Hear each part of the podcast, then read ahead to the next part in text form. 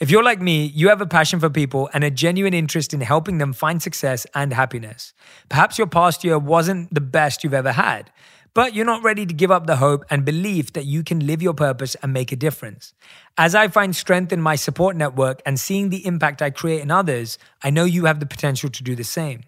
I've designed the Jay Shetty Certification School to equip people like you with the skills and knowledge to find success and help others do the same through life coaching.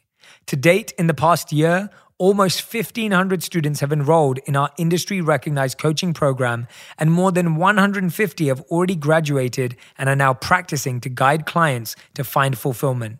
Every day, our students and alumni tell me how the program changed their lives, made them feel they belong to something far bigger than themselves, how their dedicated supervisors in the school showed them respect and compassion when they needed it the incredible assistance and safety net that the community of fellow students, program counselors, and support staff provide to make their journey special. They become part of an incredible family of like minded people who share the same passion to serve others, a belonging that will last a lifetime. So ask yourself whether you're ready to become a part of our incredible family of life coaches.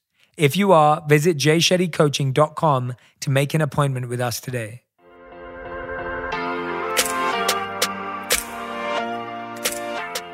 Hey everyone, welcome back to On Purpose, the number one health podcast in the world, thanks to each and every single one of you. Now, today I'm going to talk about something really close to my heart, something that's really important, something that we all struggle with, and something that I think really affects a lot of the people that I know personally, but also a, a lot of you that I know are listening. Now, from our earliest days, we're focused on what others think of us, right? We observe our parents, we observe the people around us to determine what behavior they think is acceptable and what isn't, and what parts of us and what parts of our personalities are acceptable and what aren't. How many times have you done something maybe goofy or funny and then looked around to seek validation? Or how many times have you done something crazy or maybe slightly disruptive and then wondered, wait, wait, wait, what's everyone thinking? What's everyone thinking? And then you start looking around. Or how many times have you maybe wanted to do something, but you didn't do it because you could see the look in everyone's eyes, you could feel everyone's body language and energy, and it actually blocked you from doing what you wanted to do. Now, some of this is good. We need to learn to speak kindly to others, to not hit our family members and so on, right? There's there's positives in this. Yet, some of this obsession with others' opinions makes us suppress parts of our personality. As poet and essayist Robert Bly says, from a young age, we begin to take these elements of ourselves and our psyches and stuff them into the long bag we drag behind us. They live in our unconscious. As we live, it becomes harder and harder to identify what is us and what we're just performing for others. In some ways, we become a character we're playing, a role like in a movie, and we continue to look to others for cues as to how to play it. How many times have you ever felt that before? Where you feel like you're a character, you're somewhat of an actor, or maybe you've got so lost in acting that you've even forgotten. But take a moment to just step back for a moment and reflect and ask yourself how many times do you do to something just because you know people like it when you do it? And is that the only reason? How many times do you act in a way around a certain group of people because you know it's accepted, because you know it's considered the right thing to do? I remember at one point in my life, I stopped being me because people would always say to me, like, oh, you're, you're, you're too nice or you're too kind. And I saw that as a negative. I started to see that as a bad thing. And when I recently moved to LA around two and a half years ago, I, I said that I said to myself that I was always going to wear my heart on my sleeve and I was always going to tell people how I truly felt. And then that would put the ball in their court about whether they wanted to respond with love and affection and kindness or not. And so it's a real process and it's a consistent process to take off the outfit and the disguise and the, the stop the dress rehearsal and truly be, be ourselves. Now, why is this relevant right now? Why am I talking about it today? It's because with the global pandemic, it feels like just about everything we've known and been used to has been tossed into the air. Routines and even patterns of thinking have been disrupted.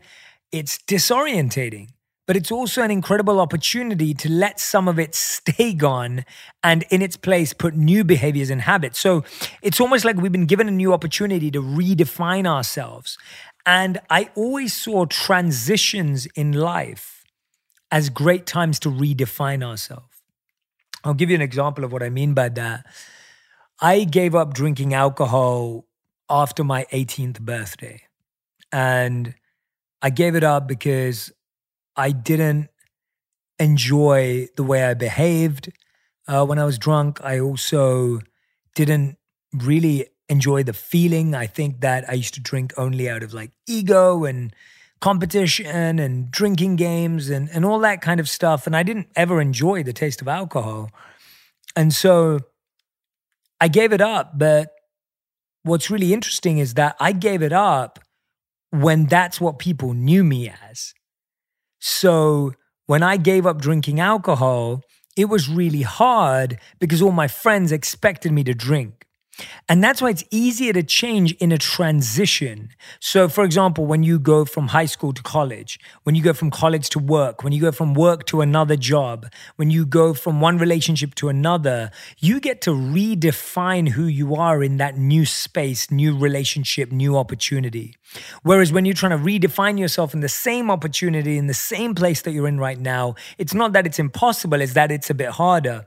So, the pandemic has been massively transformative for each and every one of us, right? We've been more distant from people. Everyone's gone through some life changing experience and moment. And therefore, to come out evolved on the other side, to come out different, to come out with different likes, different likes, uh, sorry, different things that you like, different preferences, uh, having a completely unique view to a situation that you wouldn't have thought of it about that way before. It becomes more acceptable because everyone's had a life changing experience. So, because we've just been through the pandemic, you almost have an opportunity to redefine who you want to be and reprioritize. So, the most powerful and effective way to do this is to learn to stop leaning on the opinions and expectations of others to craft our lives and instead start living for who we really are and what we really want. And now presents a very unique opportunity to do that because people wouldn't be surprised if people have changed. Often, what's hardest about change is we're scared of how surprised people will feel, right? How many times have you felt that where you are scared that someone's response is going to be, oh my gosh, you have changed so much. You're a totally different person. And we we don't want to make people feel that way because we feel slightly insecure about the person we're becoming because we don't have a clear picture yet. Right? You may know who you are right now, but you don't have a clear vision of who you're becoming. And so who you're becoming is an unsteady state. And you don't want to add any more weight from someone else onto that unsteady state. So you'd rather just not rock the boat and continue being the same. But when everyone's had a massively different situation, if you come back and say, hey, by the way, you know what? I stopped doing this. Hey, you know what? The pandemic got me to start doing this. It's actually much easier for that person to digest. I want to share with you a study that I read recently by the Yale University researchers who are looking at how children learn. And in one part of the study, they had a plastic box with a toy turtle in it. Children watched while an adult removed the toy from the box.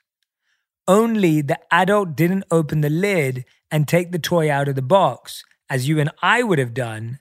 They added a bunch of extra unnecessary motions like tapping the box at the top before they did anything. When children were asked to take the toy out of the box, they mimicked the adult's actions, even the unnecessary ones, and even when they knew those actions weren't necessary to retrieving the toy, they kept doing it. Researchers then changed the situation by giving the kids a time limit to take the toy out the box. And even then, most of the children included the unnecessary steps. From the youngest ages, we learn by imitating others. And it can be extremely difficult to shake that habit, right? That's how much the opinions and the approaches of others affect us. When we see someone approaching a problem a certain way, now when we do it in front of them, we do it the same way because we have something known as confirmation bias or groupthink bias. And so we have a bias that wants us to conform with how it's done because it makes us feel safe. It makes us feel a sense of belonging. And those are all positive feelings, but not when they take us away from our true intuition, right? Maybe your intuition is to approach a problem with a completely different set of eyes, but you limit that because you think it has to be thought about a certain way. And this start this is where all of our issues start. This is where all of our challenges start as children because that's how we learn. So one of the things that I've loved doing in my life is studying the biographies and autobiographies of people that I've been moved by. I was sharing with someone else the other day that people like Martin Luther King, people like uh, Mother Teresa, people like Malcolm X, these individuals, you can associate with the way they think. You can expose yourself to their ideas and thought processes by reading about them. And what that does is it stops you from living in a conformed way because these all these people battled against conformity in in the grandest of scales. So how do we do this, right? There's you know there's there's two extremes. One extreme is you listen to everyone's opinion and a lot of us do that. How many of you know a friend who when they have an issue in their life, they go up to every single person, they tell every single person about the issue and then they ask you as well. And then you try and give them good advice and then you realize there's another 10 20 people giving them advice. And now all of a sudden you don't want to give advice because you're like well you just asked everyone. And that person's also confused because they have 20 opinions on a really intimate part of their life. Like should i date this guy? Like is this job right for me? Like should I be mad at this person? Right? Like it's like it's such a personal, intimate question, but now there's 20 people's opinions around it. How many of you have a friend, or how many of you are that friend that does that? The other extreme is that you ask no one for their opinion. This is also dangerous sometimes because when you ask no one for their opinion, you try and figure out everything by yourself and that can be hard too, because sometimes you need insight. And here's the difference with asking for advice no one can tell you what to do, but many people can share with you how they thought about it, right? I can't tell you what to do. I can't make your decision for you, and no one should make your decision for you. But what someone can do is share with you their thought process of how they think about this situation. And that's what you want to ask. When you ask a question next time, to gain someone's opinion in your life, don't ask them what you should do because that's always our number one question. Hey, what do you think I should do? Hey, what would you do in this scenario? We want to know what we should do rather than how we should think about it. How should I approach this? And that's the question you want to ask. This is the big takeaway right now. Like, this is the biggest takeaway so far in this podcast. I want you to write it down is this idea that stop asking people what to do. Hey, what job do you think I should say? Hey, hey, do you think this job is right for me? Hey, do you think this this girl or guy is is the right person for me to be with? No. No. No. what to do is the wrong question. The right question is, hey, how would you think about this? Hey, how do you approach this kind of dilemma? Hey, how do you think about this? So I'll come back to that point again. But the first step in trying to navigate people's opinions is to not ask a bunch of people what they do or what you should do, but asking them, hey, how would you approach this? First, we need to start from a place of worthiness and compassion. When we're kids and we start this behavior of looking to others for what to do, it's because of a deep survival instinct. We need our caregivers to continue to care for us and not reject us. And this pattern lives deep within our brain. As I've mentioned in previous podcasts, our brain is so wired for us to fit in that for most of us, it actually sends out a distress signal when we disagree with the group. That's why we create echo chambers and why we have what I was saying before confirmation bias. We're compelled to seek out opinions of people who agree with us and be where we fit in to stay there. Simply acknowledging that it's in our wiring to conform and to look to others for how to be is important because it can be hard to change. To break our addiction to approval, be compassionate with yourself about it, but also understand that wiring can be updated. And what that takes is training, it takes practice and repetition. So, the first step is being clear with yourself about your intention to stop relying on the opinions of others in making your decisions, and then acknowledge that it will take some effort to accomplish this. So, it's important to be determined, but also patient and compassionate with yourself. We are relying on other people's opinions because it's easier to let someone tell us what to do, right? And it's easier in the short term, at least. In the long term, we end up resenting them. We end up hating them. And this is one thing I've always thought about when I'm asking people for advice and when I've been, when I'm compelled to ask someone for their opinion is, you know what? Every time you follow someone's opinion, just because you think they have the right opinion or the right answer, it's actually the worst decision because in the long term, it actually ruins your relationship with them. I'll share with you when I first moved to LA and when I started really getting serious about my podcast, my work, my purpose, I've never known a family member in the entertainment industry. I've never known anyone who's been a manager or an agent or that sort of career. I just never came across that growing up in London, especially with the people that I grew up around. And so when I came here, I, I really thought that there'd be people here I was like, oh, that person will know more than me. They've done it more. And sometimes I let people make decisions for me. And I've always regretted that because they weren't me and they didn't know me and and it was my fault. I have to take responsibility and accountability for that because every time your mind says to you to ask someone, "Hey, what do you think I should do?" Ask yourself, "Well, no, what do you think I should do? How do I feel about that?" That's how we learn to trust ourselves. So many of us have a root issue that we don't trust ourselves because we've never asked ourselves what we think. We've never thought about it that way, and therefore we've never approached it that way. The second thing is we need to understand that the reason we often look to others' opinions is because we don't think we can trust our own, right? That's one of the biggest issues is this idea of trust. A friend of mine was teaching a class and afterwards a student came up to her. She knew him to be a kind and sensitive person and he confessed to her that he was really struggling to be compassionate with himself. She asked him, Do you believe that everyone is worthy of love and compassion? Yes, I do, he nodded. She smiled and said, So then everyone but you? He laughed. He'd never thought about it like that before.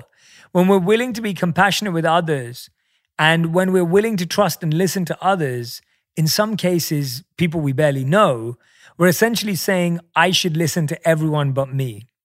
This is actually an issue of imbalanced ego when we feel better than others and when we feel worse than others.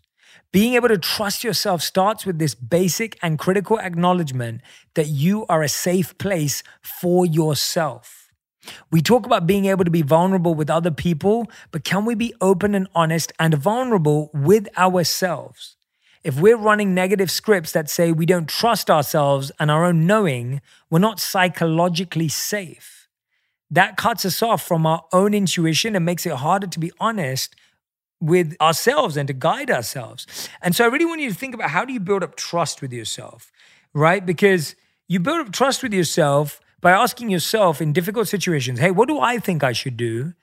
And going with your decision and continuing to refine that process. So next time you're thinking about what to wear, when you go out, start with the small stuff instead of asking your roommate or instead of asking your friend, what do you think I should wear, or your or your partner, look in the mirror and ask yourself, what do I want to wear? How do I want to feel today? How does this make me feel when I wear it? And wear that. Next time you're trying to figure out what to do for dinner and you're thinking, oh no, I'll let my partner decide. I'll just let them order for me. I'll just let them pick up something on Postmates. Ask yourself, what do I want to do? How do I want to feel today? It's so powerful when you start to trust your decision making process and you start with the smaller things and then you build up from there. That's how you start building trust with yourself. So when I decided I want to be a monk, everyone around me was like, Jay, this is the worst decision ever. But because I'd learned to trust myself about smaller decisions, I was convinced it was the right one. The same thing happened when I left being a monk. The same thing happened when I joined the corporate world. People were like, Jay, you've just been a monk. How can you be in the corporate world? The same thing happened when I left the corporate world to pursue what I do today. And people like, Jay, why do you want to teach meditation? You have a good job in the corporate world. It's it's always going to be that way. And you learn to trust yourself. Now, when we rely on the opinions of others, it's like we're in a sailboat without a rudder or a motor. We go whichever way the tide or the winds of others' opinions blow us. When we have those tools, when we have that rudder and that motor, we have the ability to steer our own boat in spite of the tides and weather. We can choose to go with them, but we also have the option to go our own way. Our rudder is our values, and our motor is intrinsic motivation. We must connect with both to have these tools at our disposal. So, the next step is that we need to connect with our values. I've talked several times before and written in my book, Think Like a Monk, about how to do this. The simplest way is to set aside 30 minutes or so for deep reflection to list all of our values, then rank them starting with the most important. Then describe your intrinsic motivation. What drives you from deep inside? Caring for your family, helping others, learning. I literally want you to do this right now. So grab a piece of paper and a pen and do this activity right now, or take a screenshot of where you are in the podcast and come back to this because this is going to really help you start to trust yourself and start to really focus on your own opinions. Now, you cannot steer your own boat without these tools. And I will tell you, for everyone who fears loss of control, who feels insecure in their lives and is worried about the future, which is pretty much all of us, we can never know for sure what will happen in the future. But having these tools in place will help you navigate any storm. And simply knowing that provides a sense of calm and reassurance in every aspect of life. And knowing that it may not be easy, but that you can figure it out. The next step is to recognize something that's really, really important. Other people, even very intelligent and accomplished people, are often wrong. According to the website modernfix.com, Bill Gates once declared his company would never make a 32 bit operating system. Windows 10, the latest version, is 64 bits. The New York Times declared a rocket would never be able to leave the Earth's atmosphere. We know how that went. Charlie Chaplin once said movies were just a fad that wouldn't last. Albert Einstein said we'd never be able to create and harness nuclear energy. IBM executives told people who went on to found Xerox that the market for photocopiers was too small to be worthwhile. The chief of the British Post Office said that there was no need of telephone when human messengers would do. And ironically, Napoleon said ships would never be able to sail against the wind.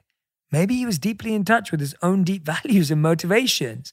But the idea is that we all cannot see what's possible, right? No matter how smart we are, no matter how intelligent we are. If someone told me five years ago that I'd be doing what I'm doing with my life today, I wouldn't have believed it. If someone told me I would have become a monk 12 years ago, I wouldn't have believed it. If someone told me I would leave being a monk, I wouldn't have believed it. So there are so many false beliefs that we hold true because of other people's opinions and our own opinions. We're human. And so, of course, we make mistakes in our calculations and predictions sometimes. But something that's really important to recognize is that, especially among the examples above, when people make these predictions or give us advice, they not only have gotten it wrong, they actually be speaking from their own unconscious fear. The British post office officials would have been threatened by the idea of the telephone becoming popular. Similarly, Thomas Edison once said that alternating current would never be viable, and yet that's what's powering this podcast studio right now. Edison had invested heavily in direct current, and so the idea of alternating current taking over was a huge fear for him. Have you ever had a parent or friend advise you against taking a risk? Starting your own company, moving across country, asking that person to marry you. Often they're speaking from their fear for you and your well being, or they're speaking from their own fear of being able to take leaps for themselves. So it's important to understand people often aren't in touch with their own deep motivations for the advice they give you. I remember asking my monk teachers whether I should try and spread wisdom through media. And their honest response was, Jay, we don't know about media. We leave it to you to figure that out. It was such an open and honest answer. And I and I appreciate it so much now because I recognize that they weren't trying to project their feelings. Today, I feel very encouraged and supported uh, by the monks who were able to give me that advice early on, and and now their their appreciation for what I'm trying to do in the world. But it's so fascinating to me to think that we often just think that just because we love someone and respect someone that they should know what the right advice is for us. The next step is a bit counterintuitive, which is to not try and stop caring what everyone else thinks. First, it's not realistic. Again, we're wired to take the temperature of others around us to see how our behavior is impacting other people, and that's not a bad thing. So when people say, oh, well, don't care what anyone else thinks, it, it's cool, but it doesn't actually work because when you try not to care what anyone else thinks, you're now caring about what they don't think, right? And it just gets complicated. So, also, there are real and valid reasons we want to check in with others. Self awareness is massive, but we all have blind spots, and others can help us see there and reflect back to us what we're missing. But it's only by knowing ourselves deeply that we can gauge the validity and value of what others tell us. It's like our values and motivations can serve as a filter for others' advice and opinions. What we want to do is to be thoughtful about whose advice matters and in what context. As I write and think like a monk, I wouldn't ask my mum for advice on business decisions. I adore her and I ask her advice on other things, but that's not her area of strength and expertise. But if I was to get a mortgage or I was doing some life planning because my mom's a financial advisor, I would take advice on those areas. I advise you to actually make a list of key areas in your life, right? I want you to do this right now. Make a list of all the key areas in your life and what people or sources you look to for reliable advice or insights. For, for example, I might look to my wife Radhi when I want additional insights on nutrition, healthcare, wellness. She's phenomenal at that. She also cares deeply about me and I trust her. But I'm not going to talk to her about social media or I'm not going to talk to her about this podcast. Now, who do you look to for personal advice, for business and financial advice, for spiritual advice, for relationship advice? you you need to realize and check in with saying okay well do i have the right people in my life to go to for these various things but again you still need to filter all of this advice through your own deep connection to yourself when Tobias Lutke went to venture capitalists with his idea for an e-commerce platform everyone told him that he'd have to move his company to silicon valley in order to be successful but he was convinced the company could run successfully from Canada and he refused to give in. After all, none of these investors knew the country and its resources like he did. Today, Shopify is worth billions of dollars and it's based in Ottawa, Canada. And that's another point. Deep down, most of these venture capitalists didn't really believe in Lutke's ability to pull off his idea, and so took their advice with a grain of salt. In doing that, Lutke was following a key rule of good decision making believe people who believe in you, and drop the advice of those who don't. This doesn't mean that those advisors or venture capitalists were wrong. It's just that they didn't know what he knew. People who believe in you will want you to succeed, and so they'll give you the best advice they have. That doesn't mean you'll always take it, but it's definitely far more worth considering than anything that comes from people who don't believe in you, who don't know you and don't know what you're capable of, who don't understand and what motivates you. The last step. I mentioned at the top of the podcast that learning to not look to others' opinions involves retraining our brains. And that's our last step. What happens when you want to look to others' opinions? Track it right now. Imagine it. You want to see what others are doing or saying or wearing, or you want to check in with someone and what happens. Chances are you reach for your phone. In those critical seconds, we need to train a pause. Instead of going onto autopilot, we need to stop and think just two words ask me. Even put a post it on your phone or make it your background. That's a cue to stop and before looking externally, look internally. Ask yourself first take a pause, take a deep breath in and out, and imagine you're texting yourself or sitting down at a table with yourself on the other side, and you're asking yourself this question.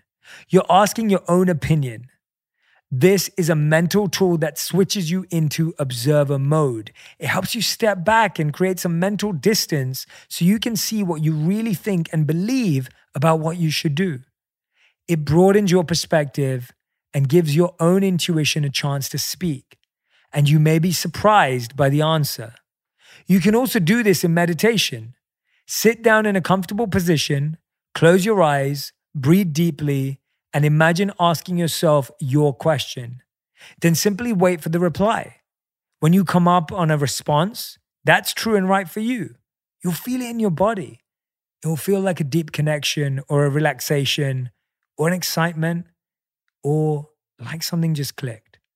And then repeat, repeat, repeat this action until it becomes a habit, until it becomes second nature to ask yourself first. You can always get additional insights from those trusted advisors and sources, but if you want to live a life in deep harmony and alignment with yourself, this is a practice that will help you do that. And here's a final thought. One of the reasons we seek the advice of others is because we're afraid to fail. But in most cases, failure isn't an end or a tragedy unless we make it one. It's simply a learning experience. As writer Edna St. Vincent Millay once said, I'm glad that I paid so little attention to good advice. Had I abided by it, I might have been saved from some of my most valuable mistakes. Even if our own advice and our own course of action is wrong, quote unquote, sometimes, that's okay. Adversity and challenges are how we grow. Our only job is to do our best. If we fail, but we're still in alignment with our values and our internal motivation, there's no real loss, only the gain of experience and wisdom. Thank you so much for listening to On Purpose today. It would mean the world if you leave a review. If you enjoyed today, it would mean the most for me to hear how you found it. I can't wait to hear what you think about this one. Tag me on Instagram. Let me know what you're learning. I'll see you on the next one.